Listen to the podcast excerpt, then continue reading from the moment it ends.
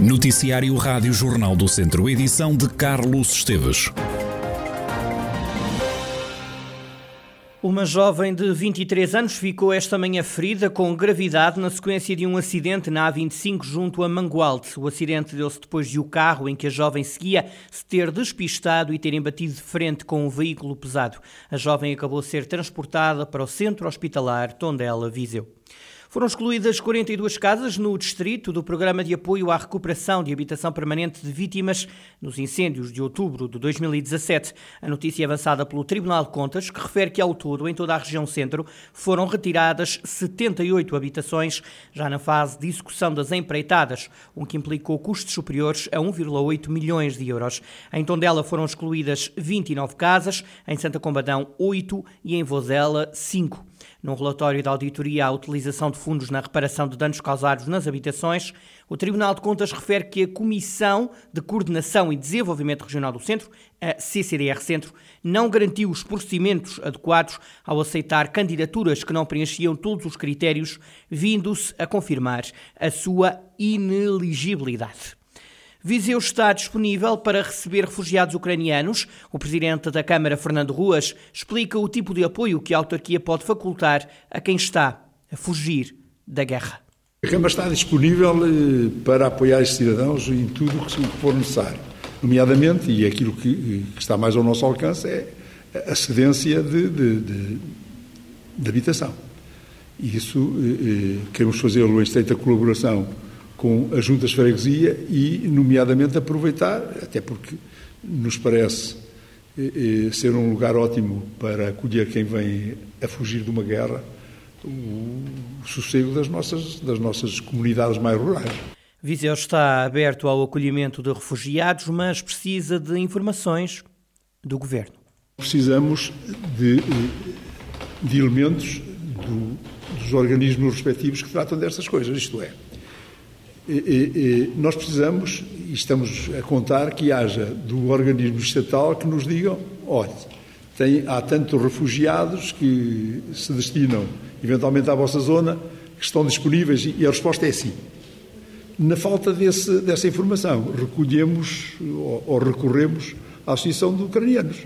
Sempre que saibamos que um grupo de pessoas, agora nós gostaríamos muito de estimular inclusive essa vinda. Fernando Ruas acrescenta que este fluxo migratório pode ajudar a região centro, que está a perder população. O autarca revela ainda que há um empresário do Conselho interessado em ajudar o povo ucraniano ou a levar materiais para a Ucrânia ou a pagar um autocarro para trazer refugiados. É um empresário da Braveça, posso dizer isso, e que se disponibilizou em alternativa, ou, ou pagar um tiro que leve mercadoria e medicamentos, a carga, ou então, eu achei curiosa é a, a, a alternativa. Se por acaso isto não vos servir, se quiserem aproveitar um autocarro para trazer cidadãos para cá, também o pago juntamente com o consumo, portanto, a despesa total de eh, eh, trazer cidadãos eh, da Ucrânia para aqui, refugiados, eh, o, o empresário disponibilizou-se a, a suportar essa despesa. Fernando Ruas, presidente da Câmara de Viseu. Um morto, nove admissões e cinco altas são estes os números mais recentes da pandemia no centro hospitalar Tondela Viseu. No hospital estão internadas devido à Covid-19 48 pessoas, em enfermaria 45 doentes, nos cuidados intensivos 3 pessoas. Um homem de 59 anos causou desacatos num café com recurso à arma branca em Mangualde e foi detido horas depois e depois foi apanhado a vandalizar o tribunal. O caso aconteceu na madrugada de segunda-feira, por volta das quatro e meia da manhã. O homem foi detido pelas autoridades por desacatos num café, onde estaria a ameaçar algumas pessoas. Uma fonte da GNR disse à Rádio Jornal do Centro que o homem foi identificado e foi-lhe apreendida uma faca. Devido à detenção, o suspeito teria que se apresentar no Tribunal de Mangualde, no início da manhã, mas horas depois acabaria por ser novamente intercedado pelas autoridades por estar a vandalizar as portas do tribunal. O indivíduo acabou por ser encaminhado para o Centro Hospitalar Tondela Viseu e, ao que foi possível apurar, poderá estar a ser acompanhado na ala psiquiátrica. Com o corte do IP3 na zona de Penacova durante as próximas três semanas, os bombeiros alertam para o aumento do trânsito nas estradas nacionais e para alguns constrangimentos no socorro. A estrada que liga Viseu a Coimbra está cortada a partir de hoje. Luís Felipe, comandante dos bombeiros voluntários de Mortágua, explica o que é que está em causa O encerramento do IP3 vai causar uh, bastante pressão uh, expectável aqui na, na, Nacional 234 e na 228, ou seja, a ligação IP3 no nó uh, de Almassa até, até Mortágua, nó do Barril e depois do Barril até, até ao lado do Saco, Luz do Saco, Nacional 234. O que é que se espera? Espera-se um aumento significativo do trânsito, basta perceber se todo o trânsito que, que atualmente passa no IP3 eh, for desviado por estas duas vias, Uh, o, o, aumento é muito grande para esta, para esta zona. Espera-se um, um, eventual aumento da sinistralidade. Apesar de não estar comprometido o apoio de socorro, poderá sofrer alguns constrangimentos, como alerta o comandante dos bombeiros voluntários de Mortágua. Este corte do IP3 provocará também uh, constrangimentos e, e, e situações de maior demora daquilo que é o socorro e evacuação eh, para o hospital de referência para os mortaguenses, que é Coimbra. Eh, o socorro eh, não estará com certeza comprometido, mas estará dificultado. O tempo de demora de, de, evacuação ou também de transporte de doentes não urgentes para os hospitais da Universidade de Coimbra vai aumentar significativamente. Estamos, temos para o socorro corredores alternativos estudados, mas que nunca serão uma solução como é o IP3 em termos de tempo.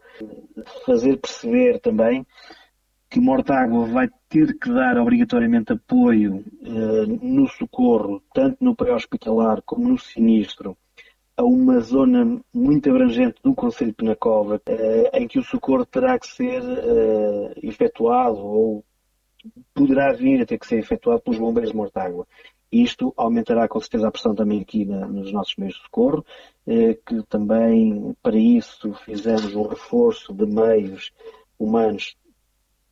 Luís Felipe deixou ainda um alerta à população, a quem pede cuidados redobrados. Esperam-se tempos eh, que não serão fáceis, com certeza, e novamente apelo à população para um redobrar de, dos cuidados de, de segurança. Uh, inclusivamente uh, os mortaguenses que tenham que se deslocar aos hospitais da Universidade de Coimbra, que têm já em mente um tempo parâmetro, digamos assim, para, para, para a viagem, que antecipem, que antecipem, eh, que não, que, que não estejam a, a contar com aquele tempo normal que tinham para fazer esta viagem, porque uh, o tempo de viagem poderá uh, dobrar, inclusivamente, atendendo ao fluxo muito grande de trânsito que vamos ter, vamos ter a passar aqui nestas vias e muito próximo do coração da Vila de Mortágua. Luís Felipe, comandante dos Bombeiros Voluntários de Mortágua, alertar para o aumento do fluxo e dos constrangimentos no socorro devido às obras no IP3 que arrancam hoje e que vão durar três semanas. O IP3 Viseu Coimbra vai assim estar cortado entre os nós de Penacova e de Miro em ambos os sentidos.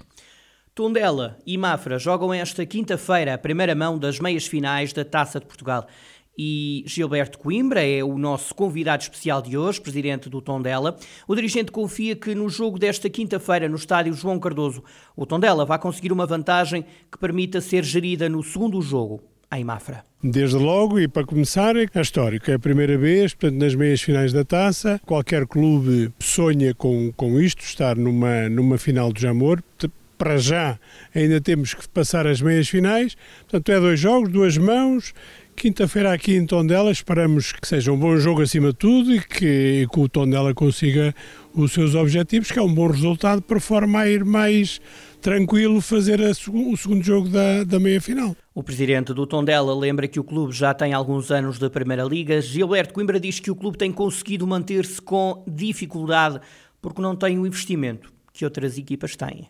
Aqui não há segredos, aqui fundamentalmente há trabalho, há responsabilidade, há acima de tudo humildade, como sempre houve. O tom dela saber sempre os, os terrenos em que pisa, nunca, e daí, sete anos da Primeira Liga, eh, um ou dois foi com alguma facilidade, portanto, que criou a manutenção, todos os outros foi sempre com dificuldade. Isto porquê? Uma razão simples. Os valores não são muitos, o dinheiro não abunda, logo não se pode querer aquilo que outras equipas têm, grandes orçamentos, grandes contratos de 2, 3, 4 anos. O Tondela não tem, podia o fazer, mas podia incorrer num risco, portanto, imediatamente no ano seguinte, cair numa eventual descida, um percalço qualquer, e aí estava o problema.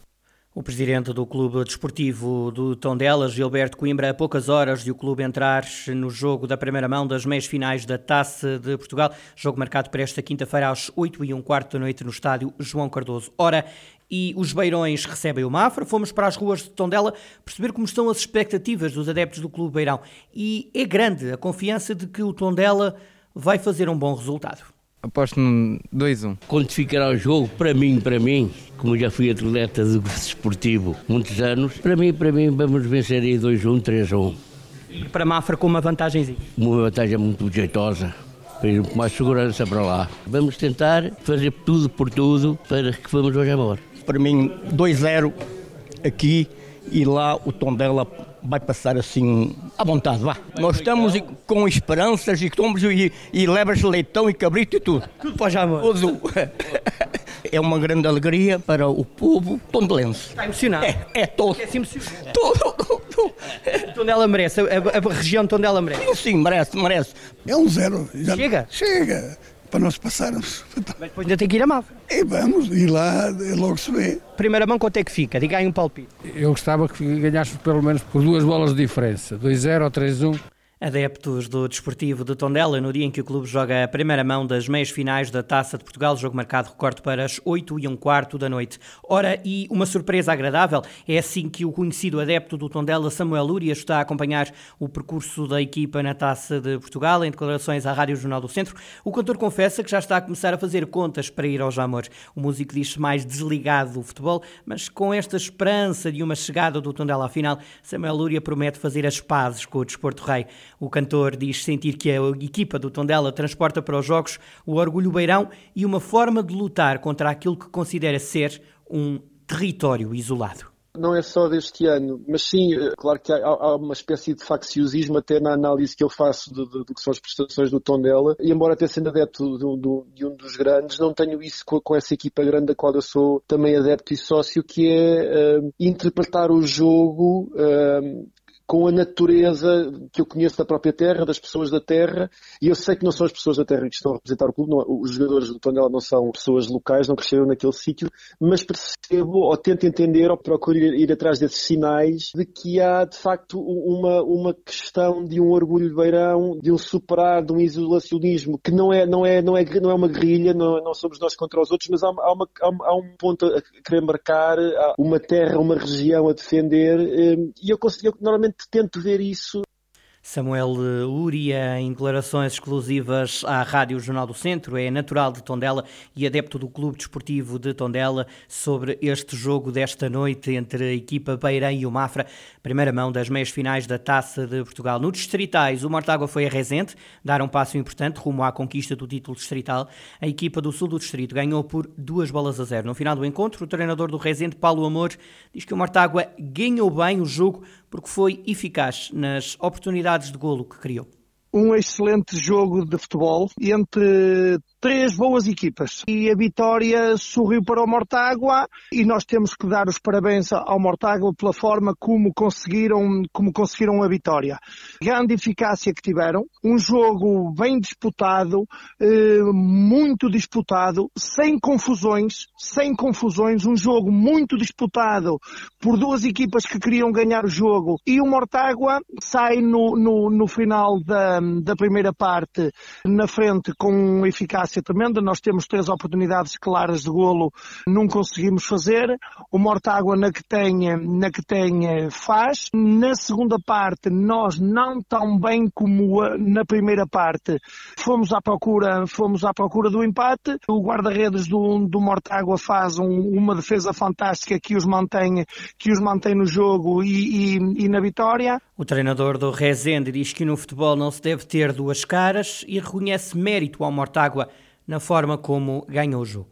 Dar os parabéns ao, aos, aos jogadores do Rezende pela forma abnegada que, que se entregaram ao jogo. Esta derrota eh, castiga-nos, mas em nada belisca tudo aquilo que, que temos feito e agora há que continuar a, a trabalhar, eh, contente com, com os jogadores, contente com o jogo realizado e depois também eh, uma pessoa não, não, eh, não pode ter duas caras.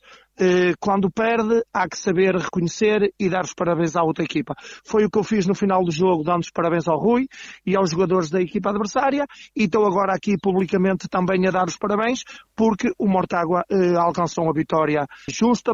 Paulo Amor, treinador do Rezende, depois de uma derrota que foi a segunda nesta fase de apuramento de campeão na divisão de honra da Associação de Futebol de Viseu, derrota concedida em casa contra o Mortágua por duas bolas a zero.